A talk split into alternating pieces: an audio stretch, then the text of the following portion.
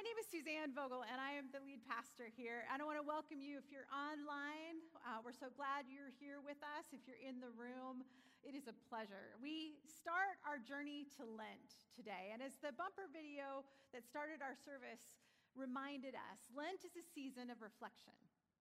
It's a season where we start with Jesus, the journey towards the cross. And it's an opportunity, in some ways, for us to check our own hearts through that season, to ask, what are the things that keep me from receiving the grace of Jesus? And we're going to use in this season Luke 22 and 23 uh, as Jesus journeys towards the cross, because what we're going to see is over and over and over again, people miss it.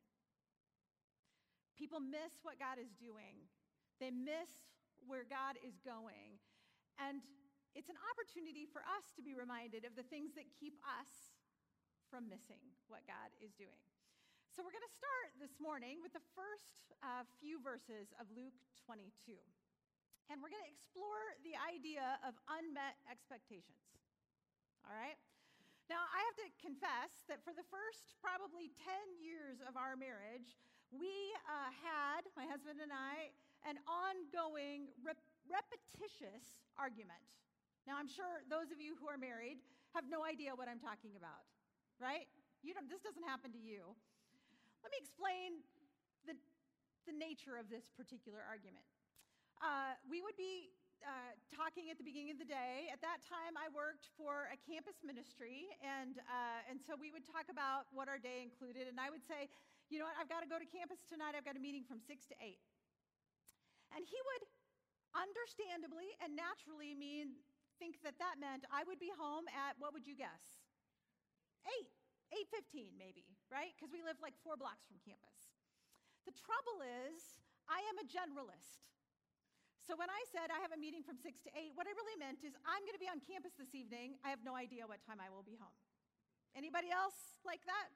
Because here's what would happen, right? The meeting gets over, and then I have six students I'm having conversations with, and then we've got to clean things up. And the truth is, probably by the time I get home, it's closer to 10. And by the time I walk in the door at 10 o'clock, what do you think is waiting for me? Frustration, understandably so. Uh, and so, you know, we did this. We do rounds of this over and over again until I realized I am the problem. Not because I'm getting home at 10, but because I'm setting an unrealistic expectation. So, guess what I do now? I say things like, you know what? I've got a meeting tonight. Earliest I'll be home is 10 o'clock. And then when I walk in the door at 9:30, guess what? I get met with. Oh, you're home. I have exceeded now expectations instead of not meeting expectations. I'm sure none of you can relate to this argument in your house. The truth is that unmet expectations are often the cause of our frustration. There's an author, Lisa TerKeurst, some of you will recognize her name. She talks about uh, gratitude, and I love this quote. She says, Unrealistic expectations become unmet expectations. And unmet expectations are like kindling. It only takes a spark of frustration to set them ablaze and burn everybody involved. Can I get an amen in the house? So, this morning, as we read Luke 22, verses 1 through 6, I want you to begin thinking about that idea of unmet expectations. So, if you have a Bible, feel free to grab it. If you don't have a Bible, you can follow along on the screens. You'll notice when we're in the round, we have to find our screens, right? So, we've got them here, here, here, and here. So, read along with me if you would. Now, the festival of unleavened bread, which was also called Passover, was approaching. The leading priests and teachers of religious law were plotting how to kill Jesus, but they were afraid of the people's reaction. Then Satan entered into Judas Iscariot, who was one of the 12 disciples. And he went to the leading priests and captains of the temple guard to discuss the best way to betray Jesus to them. And they were delighted, and they promised to give him money. So he agreed and began looking for an opportunity to betray Jesus so they could arrest him when the crowds weren't around. This is the word of the Lord. Thanks be to God. So, our passage opens with the Jewish people preparing for one of the most important religious holidays of the year. Actually, it was a combined holiday Passover and the Feast of Unleavened Bread. Now, this was an opportunity for the people of God to gather and celebrate God's faithfulness in leading them out of slavery and providing for them in the wilderness. And people would come from all over Israel and all over the uh, surrounding areas. Jerusalem would be a crazy place. Think uh, New Year's Eve at Times Square, kind of crazy. And Jesus is popular with these crowds. And so the religious leaders have decided they are going to kill Jesus. But they have to figure out how to take him and arrest him quietly so that it doesn't end up with a riot and a mob on their hands. Now, that's where Judas enters the story. Now, Judas is not the most talked about character in the story of Jesus. We have four accounts of the story of Jesus Matthew, Mark, Luke, and John. And his story is not really prominent. So we only know a handful of things about him. First of all, we know that he is one of Jesus' inner circle.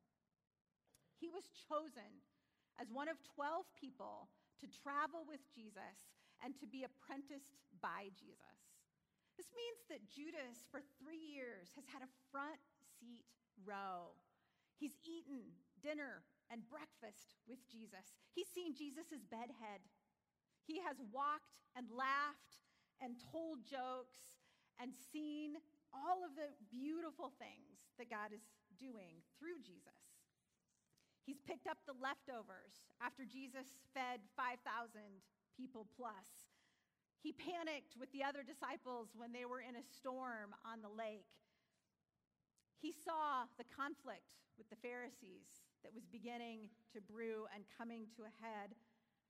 He watched as Jesus chose to eat and drink with people who were not supposed to be eaten and drank with.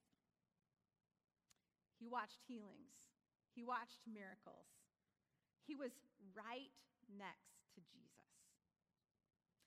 Now, another thing that is really interesting to know about Judas, his name actually indicates probably where he was from.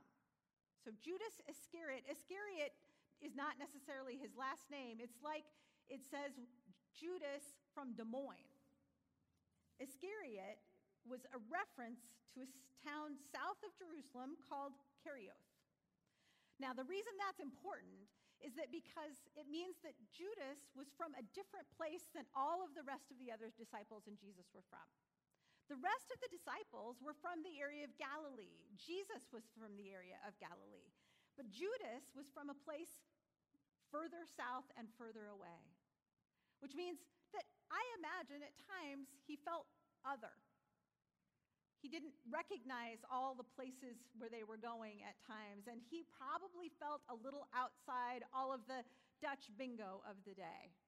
Some of you know what Dutch bingo is and others of you are feeling outside at this moment. See, that's how it works. The third thing we know about Judas for sure is that he was the money keeper of the group. We know this from the Gospel of John. Now, before you jump forward, some of you have been in church long enough, you know some other things about that, but let's just stay with the fact that he was the money keeper. How many of you would hand the most irresponsible person the checkbook? Probably not, right? So the fact that the group says, Judas, you are the money keeper, means that he was responsible and he was trusted and he was seen as trustworthy and probably good with money and numbers, right? So, somewhere, at least at the beginning of the journey, people saw him as responsible. However, the other thing we know is that according to the John's account, at some point, we don't know when, we don't know how, but we know at some point that Judas starts taking those contributions that come to Jesus to help, you know, fund the ministry, and he starts taking it a little bit off the top. He starts taking advantage of the fact that the money is in his possession, and in some way starts to think perhaps some of that money ought to be his. And he grows accustomed to being able to take a little off the top. Now, I don't know about you, but Judas sounds a lot like me. I'm close enough to Jesus. I come here and I hang with you, and I'm I get to see firsthand what God is doing, and yet at the same time, I've got flaws. I'm broken. Things that I, I don't steal money, by the way, just so we're clear. That almost got me in trouble. Woo! Okay, I'm not saying that, but I'm saying I got my stuff, right? And so do you. Let's be clear. We can be a mess of both desire to follow Jesus and getting up next to Jesus, and also have our areas of brokenness and sin. I suspect that you are more like Ju- Judas than you think. And I would guess that sometimes you come into this space and you feel like everybody else belongs here and you don't. We all probably are a lot like Judas. But we also find out that at some point, for some reason, Judas decides to seek out the chief priests and the temple guards to see if he can help make sure that Jesus dies. That's a big jump. And here's the thing we don't really know why he decides to do that. I mean, there's a ton of speculation around why Judas might have gotten to that point. For example, maybe he was jealous. Maybe he felt like an outsider on the edge of things. Maybe he watched how Peter and James and John had that easy intimacy with Jesus, and he felt like he was not able to be in that inner circle. And maybe he longed for that kind of intimacy, but also resented that they haven't had it and he didn't. I don't know. Maybe he was disillusioned. Maybe he said yes to Jesus and to following Jesus, expecting a Messiah who would liberate them politically. Maybe he kept waiting for Jesus to storm Rome and take it by force. And instead, Jesus just kept talking about dying. And maybe he thought by colluding with the temple guard, he could sort of force Jesus' hand. I don't know. Maybe he was greedy. Maybe he got used to thinking that all of those funds, well, some of them were his.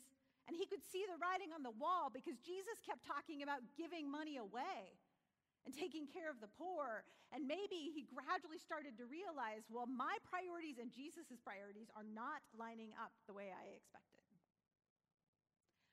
Maybe, maybe he realized that he got tired of watching Jesus be in conflict with all the religious authorities. And he got tired of watching Jesus choose to have dinner with sinners and tax collectors when he'd been taught his whole life that that was wrong. I mean, I think it would be pretty easy to start second guessing Jesus when the whole religious establishment is against him. And maybe Judas started thinking wait a minute. What if, what if they're right? Jesus is wrong. I don't know. I don't know what took a man who was good and stood next to Jesus and led him to make a terrible decision. But if I put myself in Judas's shoes, I could imagine any or all of those reasons I could would push me to an edge. I could imagine, and maybe you can, the reality that your life and your expectations of Jesus are not always aligned. Because here's the thing Judas does, I mean, sorry, Luke tells us that at some point, Satan enters into that equation too. I don't know how that happens. I don't know what it looks like. But Satan is called in the scriptures the accuser of our souls and the father of lies. So I imagine he takes Judas's wonderings and frustrations, and then he starts whispering in Judas's ear, Who does Jesus think he is? You deserve better than that. What in the world, if it was if this was really God, wouldn't there be comfort and happiness and riches? Do you understand how that starts to happen? Satan comes and pours gas on the fire of Judas's frustration. Here's the thing. I don't know how or why all of that happened. I just know one thing for sure. By the time we get to Luke 22, verse 4, Judas is disappointed with Jesus because Jesus has not met his expectations and has let him down. And if you're honest today, you've probably been there too. You hoped your marriage would last forever. And then all of a sudden it's in ashes. Or you had dreams of personal success, and you were sure that God called you into this place, only now you're stuck in a job that feels life sucking and you are up to your eyeballs in debt. Or maybe you've watched other people and it seems like they have it all. You know, hashtag blessed and they talk about hearing from God and seeing miracles, and all you hear is silence. Or maybe you're grieving an answer to prayer that never came, or wrestling with a, con- a chronic illness, or a relationship with a family member that is a complete and utter train wreck. Or you have questions about where God is when tyrannical leaders bomb cities, or when Tornadoes level towns. How has Jesus disappointed you? How has Jesus let you down? Now let's stop a second for a minute. Because for some of you who grew up in church, the fact that I just asked that question feels super wrong. See, a lot of us grew up in church hearing, well, we were taught that good Christians don't question God. Good Christians always trust, always smile, always sing, and never doubt. They never express disappointment or disillusionment. But I want to tell you the truth this morning.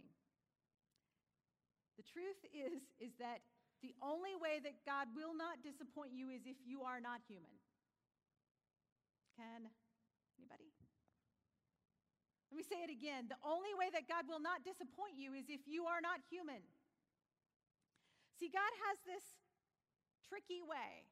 He says in the Old Testament, My ways are not your ways, which is a fancy way of saying, I'm going to do things you aren't going to understand. I'm going to do things you don't understand. See, God's goal for my life and for your life is not my comfort or your comfort. It's not my wealth or your wealth. It is not my power. God is interested in you and I becoming more like Jesus. God is interested in a world that is more just and more loving and looks a lot more like the kingdom. And frankly, that is always opposed to my small dreams. God is inviting us always to let go of our small expectations for the sake of a larger picture. And so disappointment will always be part of our walk with God. Always. If you don't believe me, read the Psalms. Or better yet, read Paul. So we have a choice. We don't get to choose whether God disappoints us or not, because our picture will always be countered. What we do have a choice is we can decide what we will do with that disappointment. The first choice is we could deny it or try and push it down or we could foster it. The trouble is that won't make it go away. All that does is actually move us unconsciously away from God. It keeps our heart walled off and protected and moving away like Judas did. The other option is we could get vulnerable and we can get honest and we can move towards God and stay in with each other. Just imagine for a moment with me what if Judas had taken a different road? What if he had gone to Jesus and said simply, I don't get it. I don't get what you're doing. I don't understand. I want to, but I'm struggling. How would the story have changed? What if he'd gone to Peter and James and said, Man, I blew it. I've been taking money I shouldn't have. I'm embarrassed. I'm ashamed. Will you guys hold me accountable and forgive me? How would the story have changed? To be clear, I think Jesus would have still been crucified. The religious system was going to do that no matter what. But Judas, Judas's story could have been different. I'm convinced that if Judas had brought his pain and his disappointment and his confusion and his frustration towards Jesus, grace would have welcomed him. The scripture promises when we confess and we come towards, God meets us, and he would have met Judas.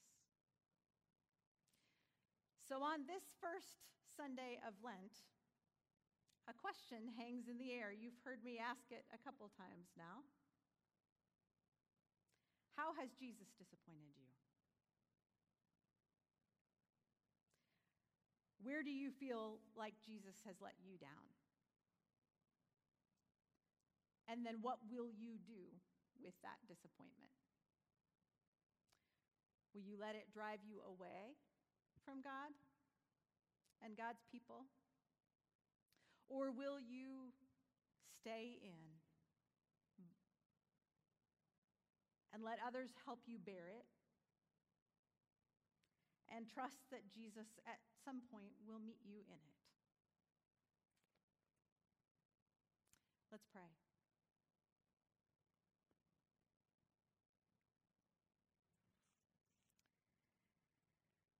Holy Spirit, I pray that even right now you would help us to own the ways that we feel disappointed,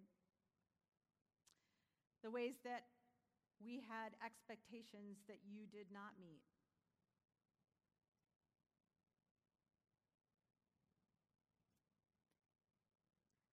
God, would you help us to name the ways that we're angry today, or we're sad today, or we're confused today, or we're jealous today?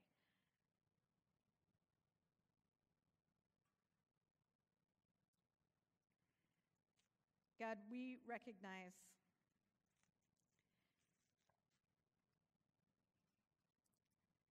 that your ways are not our ways. And I pray that in the quiet of this space, as we work to own that, your spirit would come and bring comfort.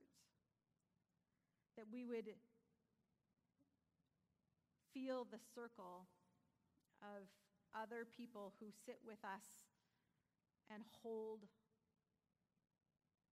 our grief and our loss with us.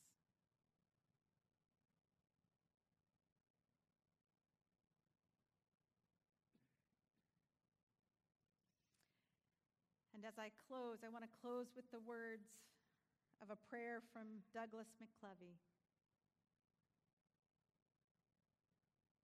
O Christ, in whom the final fulfillment of all hope is held secure. What we so wanted has not come to pass. So let us remain tender now to how you would teach us. Our disappointments reveal so much about our own agenda for our lives and the ways we quietly demand it should play out free of conflict, free of pain, free of want. God, you are the king of our collapse. And you answer not what we demand, but what we do not even know how to ask. So, not our dreams, O oh God. Not our dreams, but yours be done.